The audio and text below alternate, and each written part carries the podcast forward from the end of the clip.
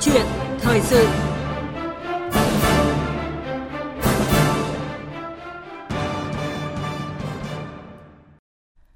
Thưa quý vị và các bạn, trong buổi làm việc với Bộ Giáo dục và Đào tạo mới đây, Thủ tướng Chính phủ Phạm Minh Chính nhấn mạnh yêu cầu học thật, thi thật, nhân tài thật.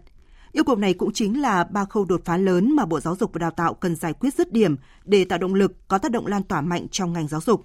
Bởi con người là nhân tố quan trọng, trong đó nhân tài thật quyết định cho sự thành bại của sự nghiệp giáo dục, sự nghiệp chồng người.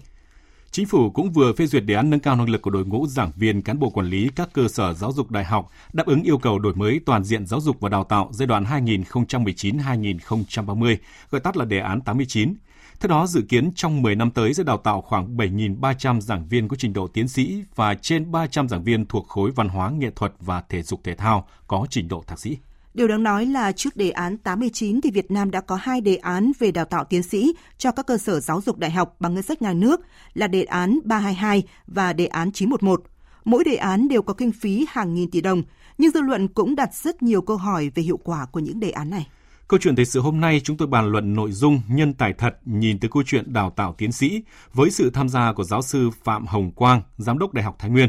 Do tình hình dịch bệnh đảm bảo việc cách ly, chúng tôi thực hiện cuộc trao đổi này qua điện thoại. Bây giờ xin mời biên tập viên Lê Thu bắt đầu cuộc trao đổi. Xin cảm ơn giáo sư Phạm Hồng Quang đã tham gia chương trình hôm nay. Vâng, xin ờ, chào biên tập viên Lê Thu và khán giả nghe đài. Thưa giáo sư Phạm Hồng Quang, trước hết xin ông có thể làm rõ ý nhân tài thật của Thủ tướng Chính phủ trong cụm từ học thật, thi thật, nhân tài thật là như thế nào? Đây là một cái câu hỏi rất là khó. Tuy nhiên nếu nhìn về góc độ về cái cấu trúc năng lực của một con người mà được gọi là có tài thì chắc chắn phải có một cái năng lực ờ, chuyên biệt về một cái lĩnh vực cụ thể với những cái tố chất, với một cái phẩm chất rất quan trọng, đó là cái năng lực cống hiến. Thế một cái con người được gọi là nhân tài thì chắc chắn sẽ phải có những cái cống hiến ở cấp độ sáng tạo, dẫn dắt cái sự phát triển xã hội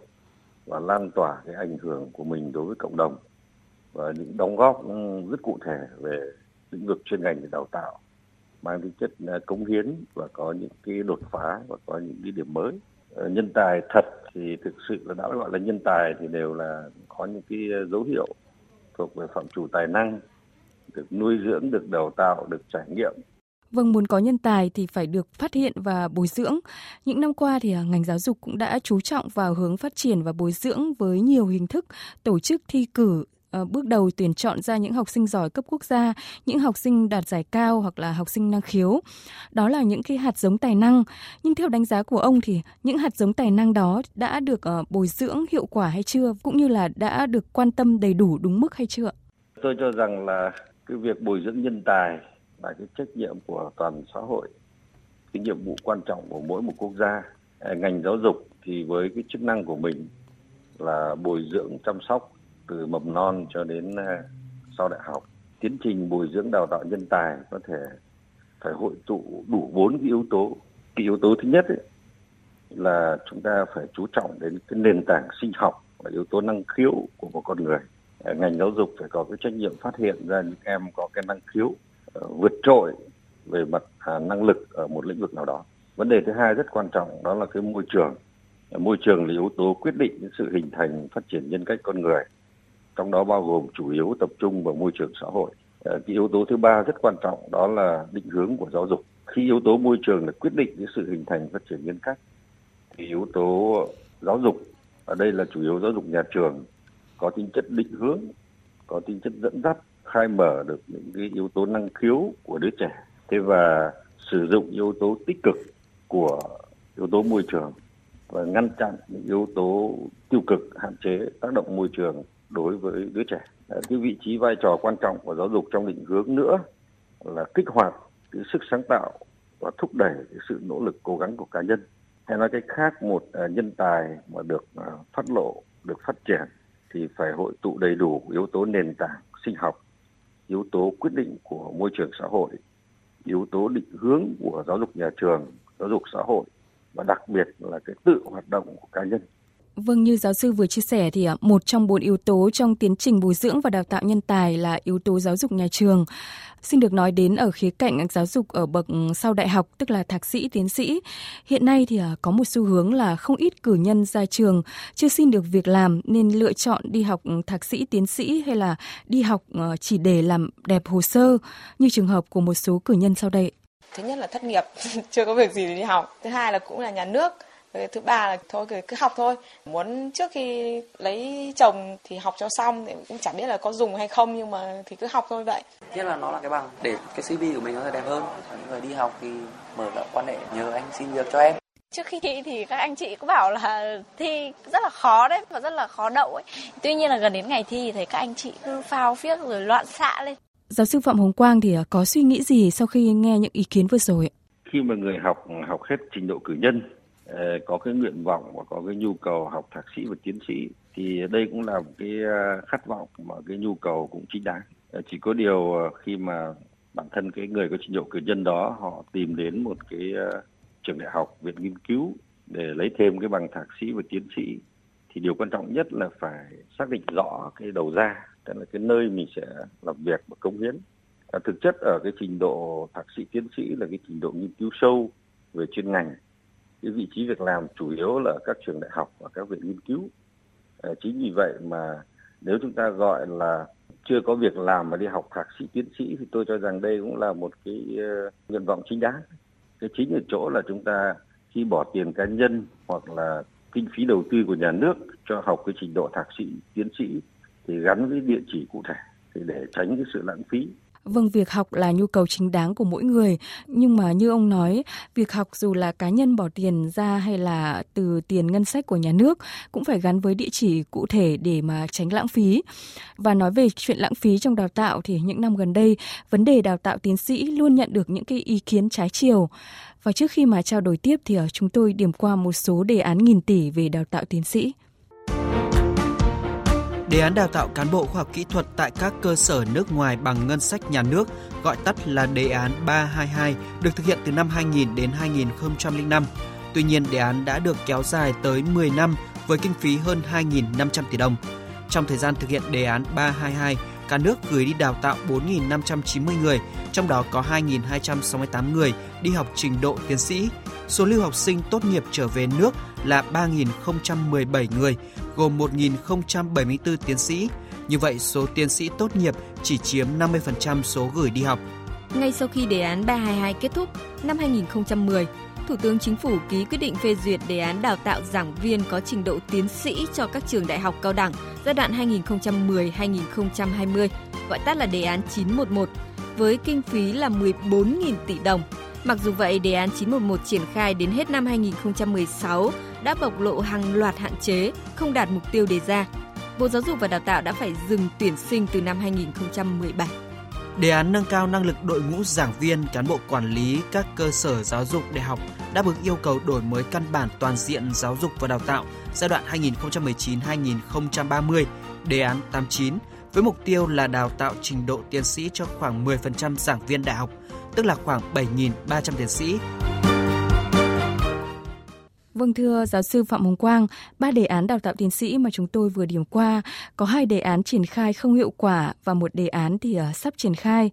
Qua những cái thông tin vừa nêu thì uh, phải chăng chúng ta cần chú ý đào tạo nhân tài chất lượng chứ không nên uh, chạy theo số lượng, tức là không nên đưa chỉ tiêu phải đào tạo bao nhiêu tiến sĩ? Thực chất là trong các trường đại học hiện nay ấy, Ờ, cái tỷ lệ mà giảng viên có trình độ tiến sĩ thì cũng chưa cao. Xét trên tổng số cả nước ở các trường đại học hiện nay thì chiếm khoảng độ trên dưới 30%. Và đây cũng là một cái tỷ lệ còn thấp mà chúng ta chắc chắn vẫn phải nâng lên.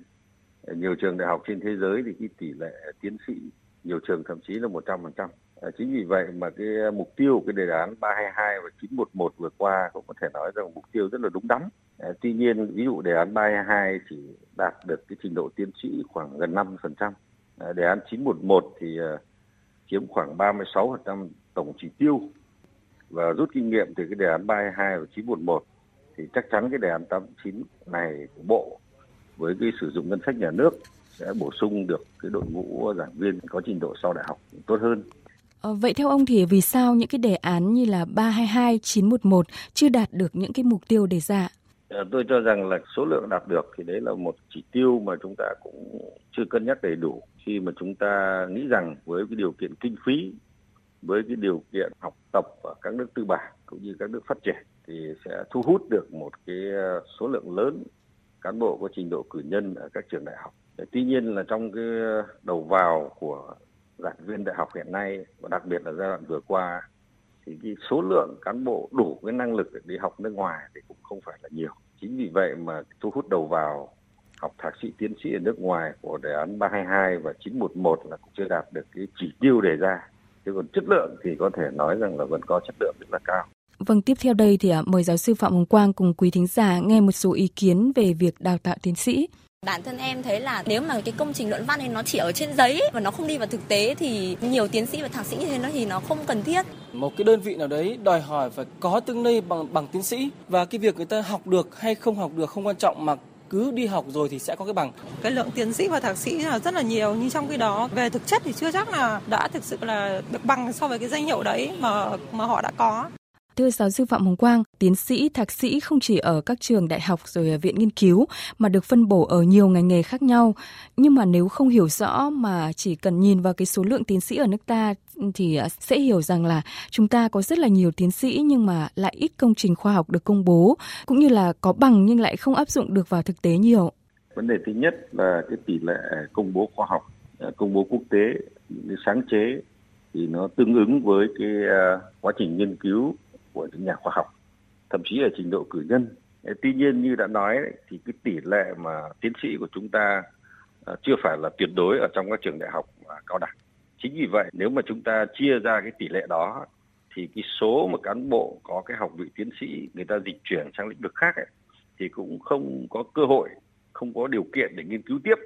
Bởi vì như chúng ta biết cái trình độ tiến sĩ thực chất mới bắt đầu vào nghiên cứu một vấn đề chuyên sâu nếu như các tiến sĩ đó ở các viện nghiên cứu các trường đại học lĩnh vực liên quan đến nghiên cứu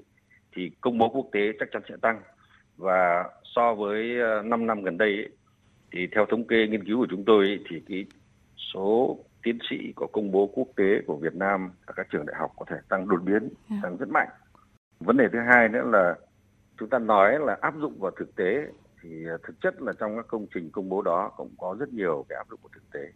tuy nhiên nếu mà chúng ta yêu cầu một cái bằng tiến sĩ học xong ấy, để ứng dụng, áp dụng vào thực tế thì ở đây nó có hai vấn đề. Có những cái ờ, bằng tiến sĩ công trình nghiên cứu dựa trên những cái nghiên cứu về ứng dụng, về chuyển giao hay nghiên cứu mang tính chất đột phá thì có thể cái ứng dụng đó nó cũng rất đa dạng, có thể là những cái sản phẩm cụ thể. Còn khá nhiều cái lĩnh vực tiến sĩ mà chúng ta biết trình độ đào tạo tiến sĩ là trình độ phương pháp luận, tư duy lý thuyết và bắt đầu chuẩn bị ứng dụng, nghiên cứu vào những lĩnh vực cụ thể, thì cũng không thể đòi hỏi ngay một cái bằng tiến sĩ vừa bảo vệ xong lại đem áp dụng vào thực tế. Thì nó tùy theo tính chất và cái mức độ của cái đề tài mà một người học tiến sĩ người ta lựa chọn. Chính vì vậy mà chúng ta nói là nhiều tiến sĩ thì hiện nay cũng chưa phải là nhiều. À, tuy nhiên chúng ta lại thấy cái số lượng tiến sĩ mà không tham gia vào nghiên cứu sâu tiếp ở trường đại học và viện nghiên cứu ở môi trường khoa học và nó làm cái tỷ lệ mà có cái ờ, cống hiến về khoa học công bố khoa học ờ, rất thấp.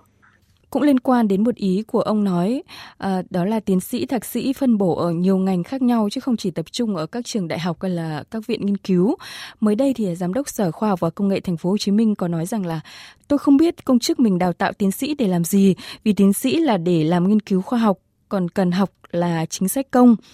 Quan điểm của giáo sư Phạm Hồng Quang như thế nào về ý kiến này? Tôi cho rằng ý kiến của đồng chí ờ, giám đốc Sở Khoa học Công nghệ Thành phố Hồ Chí Minh cũng muốn khẳng định và muốn ờ, định hướng rất là rõ về cái mục tiêu, cái đích đến của một người học tiến sĩ khi mà đang làm công chức của đơn vị mình. Ở đây nó có vấn đề ờ, hai mặt. Cái thứ nhất là chúng ta cũng không phủ định cái việc và pháp luật cũng không ngăn cấm cán bộ viên chức nâng cao cái trình độ của mình Tuy nhiên ở đây ta có thể khẳng định là với một cái tư duy ở trình độ tiến sĩ thì chắc chắn sẽ phải có một cái tư duy lý thuyết, tư duy định hướng, tư duy sáng tạo và ứng dụng vào khoa công nghệ cũng như trong quản lý chắc chắn là thành công. Ở đây chỉ có điều là gì nếu mình học trình độ tiến sĩ ở những chuyên ngành mà nó phù hợp với cái vị trí đang làm thì tôi nghĩ rằng rất là tốt. Cái mà đồng chí giám đốc Sở Khoa Công nghệ Thành phố Hồ Chí Minh nói rằng cần học là chính sách công ấy, cũng là với cái định hướng như vậy. Vậy phải chăng là vì ờ, bệnh bằng cấp gắn với cơ hội thăng tiến nên là khá nhiều người đã lựa chọn đi học thạc sĩ tiến sĩ mà không gắn với công việc chuyên môn của mình thưa ông? Vâng, ở đây thì nó có hai vấn đề. Vấn đề thứ nhất là trong các quy định về tiêu chuẩn cán bộ khi mà chúng ta đã quy định mà phải có trình độ học vị ở mức độ nào thì chắc chắn ứng viên người ta phải phấn đấu theo cái hướng như vậy. Cho nên theo tôi ấy, tùy vị trí việc làm để chúng ta treo lên một cái ờ, yêu cầu về vấn đề bằng cấp. Nhưng mà như ờ, đồng chí ờ, Thủ tướng Phạm Minh Chính đã nói, đã phát biểu ờ, đối với ngành mang chất yêu cầu đó phải là thật, học thật, thi thật và nhân tài thật. Có nghĩa là cái bằng cấp, cái học vị anh đạt được dù cao hay thấp nhưng nó phải đúng với cái bản chất, đúng với năng lực và nó phải phù hợp với cái công việc sẽ làm và đang làm. Vấn đề nữa mà tôi cho rằng cũng quan trọng đó là cái chính sách. Nhiều khi nếu chỉ dùng cái bằng cấp để mà quy đổi ra những cái chế độ chính sách thì vẫn chưa đủ. Mà cái quan trọng nhất là cái năng lực thực tế của nhà tuyển dụng mong muốn những gì. Như vậy là trở lại là vấn đề tiêu chuẩn của chúng ta nó phải rõ ràng ở từng vị trí công tác. Từ đây nó mới tạo ra được một cái ờ, sự đáp ứng của các ứng viên. Trong cái bản kê khai của lý lịch cũng như quá trình công tác của cán bộ Việt Nam chúng ta, về cơ bản là chúng ta cũng nhìn thấy một cái dấu hiệu và bằng cấp ở trong đó. Độ này học hàm này học vị này.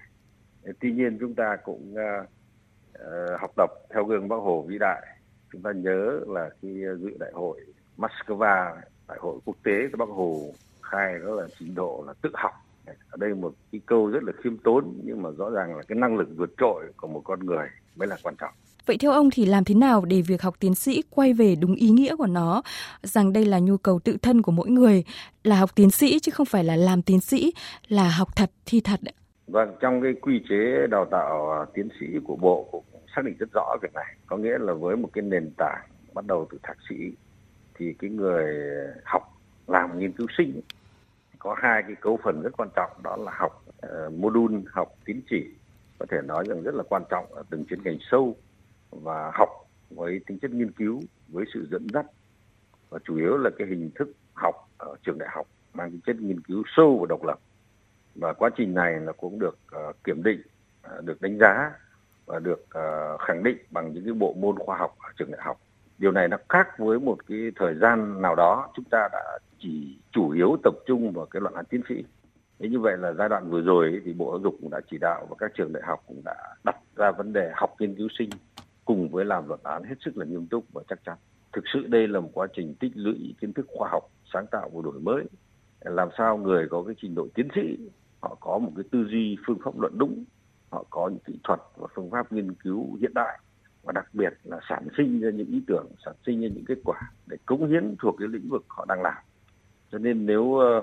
trong quá trình làm nghiên cứu sinh mà chúng ta quản lý chặt chẽ từ đầu vào và quá trình đào tạo phải tập trung ở các trường đại học các viện nghiên cứu lớn thì tôi cho rằng là cái kết quả chắc chắn sẽ tốt. Tiếp theo thì xin mời giáo sư Phạm Hồng Quang nghe ý kiến của giáo sư Đinh Quang Báo, nguyên hiệu trưởng trường Đại học Sư phạm Hà Nội. Tôi nghĩ rằng nhà nước cần phải có những cái cơ chế, những cái chính sách mà đủ để thu hút được những người tài về. Cần phải có cơ chế để thu hút cái thứ hai là những cái điều kiện cho họ tác nghiệp với cái việc mà họ làm ấy. Tôi thấy là có nhiều người đi về phòng thí nghiệm hóa chất chả khó mà làm. Chưa nói đến cái việc là lương thấp thì hai hai mảng. Một là đãi ngộ, thứ hai là những điều kiện, tạo điều kiện cho họ tác nghiệp. Là hai cái quan trọng nhất mà nhà nước cần phải đầu tư. Vâng, bất cập lớn nhất của các đề án đào tạo tiến sĩ từ ngân sách nhà nước là số lưu học sinh là sinh viên đi học trở về nước rất ít được các cơ quan nhà nước tuyển dụng với cái lý do là hạn chế chỉ tiêu và điều kiện tuyển dụng cán bộ. À, vậy theo giáo sư Phạm Hồng Quang thì à, cần phải làm thế nào để khi đi học xong họ về phục vụ đất nước? Vâng, ở đây thì nó có hai vấn đề mà trong quá trình ở các trường đại học chúng tôi triển khai cái 322 và 911 xuất hiện vấn đề thứ nhất là à, nghiên cứu sinh người ta không về nước. Cái đây cũng là một cái hiện tượng mà ta gọi là bình thường trong cái xã hội hiện nay. Khi người ta học người ta làm ở một cái nước ở một cái môi trường nó phát triển theo đuổi một cái nội dung nghiên cứu rất là đam mê thì họ nhận thấy rằng ở cái môi trường đó ở cái nơi đó người ta sẽ công hiến được tốt hơn thế và tôi cũng cho rằng cái quan điểm của nhà nước mình có lẽ là cũng cũng cần phải xác định rõ là cống hiến ở nước ngoài học hành ở nước ngoài và đến một cái ngưỡng nào đó họ quay trở lại về phục vụ đất nước thì cái điều đó cũng hoàn toàn tốt và chính đáng chúng ta cũng không nên căn ke theo cái kiểu thời gian cụ thể và bắt buộc phải quay về nước để phục vụ tùy theo cái khát vọng cống hiến nhưng cũng có trường hợp đặc biệt và chúng ta cũng phải xem xét trong tình huống cụ thể. À, vấn đề thứ hai nữa là khi mà tiến sĩ học nước ngoài về theo cái đề án 322 và 911 và sau này đến đề án 89 có lẽ cũng như vậy. Cũng sẽ có những cái uh, tiến sĩ họ theo nguyên tắc là phải về tại cái chỗ mà mình mình đã ra đi. Thì theo tôi là cũng có tình huống mà trước đây chúng tôi cũng phải xử lý khi triển khai cái đề án 322 và 911 là một số tiến sĩ người ta không muốn ở trường đại học nữa. Họ muốn uh, di chuyển ra ngoài thậm chí là ra ngoài doanh nghiệp đây là một cái xu hướng mà chúng tôi cho rằng là cũng phải tính đến và thực tiễn đã xảy ra rồi. Cho nên trong cái kết quả hướng dẫn về xử lý cái hậu tiến sĩ khi mà học ở nước ngoài về theo đề án 89 tới đây ấy, chúng tôi cũng mong muốn là bộ ngành liên quan có những quy định rõ hơn về vấn đề này. Bởi suy cho cùng khi người ta có cái trình độ tiến sĩ uh, sử dụng cái đồng tiền của nhà nước với cái mục tiêu là về cống hiến giảng dạy nghiên cứu cho trường đại học thì chắc chắn họ phải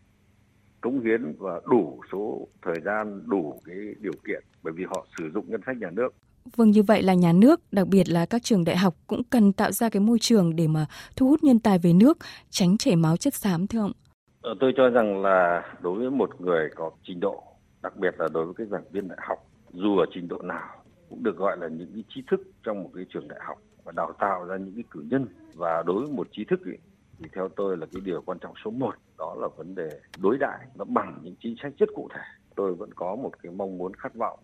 là làm sao để giảng viên trường đại học họ toàn tâm toàn ý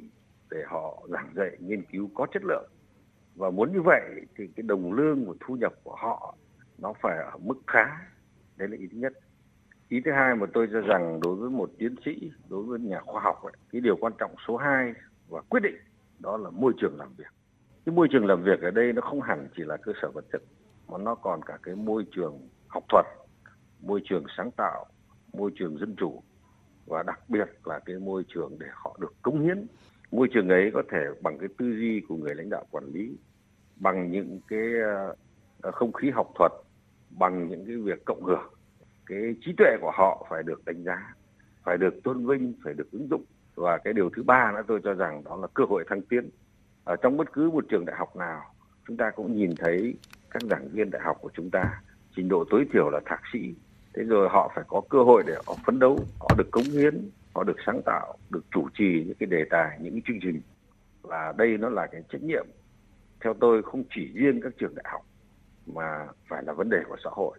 vấn đề định hướng của đảng và nhà nước. Thì ờ, vừa rồi chúng ta đã có nhiều cái nghị quyết về trọng dụng nhân tài thế rồi coi trọng những cái người có cái trình độ, có những cống hiến. Tôi cho rằng là đã khá đầy đủ. Tuy nhiên ở nhiều trường đại học của chúng ta hiện nay, do cái tự chủ đại học và cũng do cái ờ, phát triển không đều nhau, thì nhiều trường đại học đã có cái sức bật rất là mạnh mẽ. Thực sự đấy là cái môi trường học thuật và sáng tạo và thu hút, giữ chân, phát triển được cái đội ngũ cán bộ khoa học rất tốt. Thế tuy nhiên đâu đó cũng nhiều trường đại học chưa làm được điều này có thể do thiếu nguồn lực có thể do cái tư duy vẫn còn khác nhau Vâng thưa ông, cha ông ta xưa đã quan niệm là hiền tài là nguyên khí của quốc gia, nguyên khí thịnh thì thế nước mạnh, rồi lên cao, nguyên khí suy thì thế nước yếu, rồi xuống thấp. Vậy để có nhân tài thật theo như chỉ đạo của Thủ tướng Chính phủ thì à, theo ông ngành giáo dục cần phải làm những cái công việc gì? Theo tôi thì muốn có nhân tài không phải tự nhiên mà có, mà nó là phải là một quá trình chuẩn bị. Chúng ta biết rằng là Bác Hồ là cái người đã có một cái tầm nhìn vĩ đại về vấn đề con người. Trong cái thư bác hồ gửi năm 45 bác hồ viết một câu tức là làm sao để phát huy hoàn toàn những năng lực sẵn có của các cháu. Đấy là một nền giáo dục rất là mới theo cái định hướng của bác hồ. Trong cái điều 2 của luật giáo dục năm 2019 cũng đã có sự thay đổi, tôi cho rằng rất quan trọng, phù hợp với cái định hướng của nghị quyết 13 của đảng. Đó là mục tiêu giáo dục là phát triển toàn diện con người cho nên ngành giáo dục đã bắt đầu theo đuổi từ nghị quyết 29 về đổi mới căn bản toàn diện là tạo một cái cơ hội để cho tất cả cái tiềm năng của đứa trẻ được phát triển, từ mầm non đến giáo dục phổ thông. Điểm thứ hai đó là phát triển giáo dục đại học và đang hướng đến một cái chuẩn quốc tế, chuẩn khu vực. Nên tôi cho rằng là cái việc chuẩn bị của ngành giáo dục cũng phải nằm trong cái bối cảnh cung chuẩn bị của xã hội. Và thêm một yếu tố cuối cùng nữa, đó là vấn đề văn hóa xã hội. Cái văn hóa của người Việt chúng ta muốn trọng, cái chữ nghĩa muốn trọng cái người có học, thì đến thời đại này, đến giai đoạn này, chúng ta cũng phải trở lại cái căn cốt khi mà đánh giá một con người, đó là chất lượng thật, năng lực thật, học thật, thi thật và nhân tài thật. Tôi cho rằng đây là một cái định chỉ đạo của thủ tướng chính phủ và cũng là cái ờ, triết lý xuyên suốt của đồng chí bộ trưởng, bộ giáo dục nguyễn kim sơn cũng đã khẳng định ờ, khi mà tiếp xúc với các cử tri và đây là cái dấu hiệu rất đáng mừng và thể hiện một cái quyết tâm chính trị, thể hiện một vai trò của giáo dục quốc sách hàng đầu và phấn đấu trở lại cái bản chất của giáo dục đó là chất lượng thật. Vâng xin cảm ơn giáo sư Phạm Hồng Quang, Giám đốc Đại học Thái Nguyên về những phân tích quan điểm về nhân tài thật nhìn từ câu chuyện đào tạo tiến sĩ hiện nay.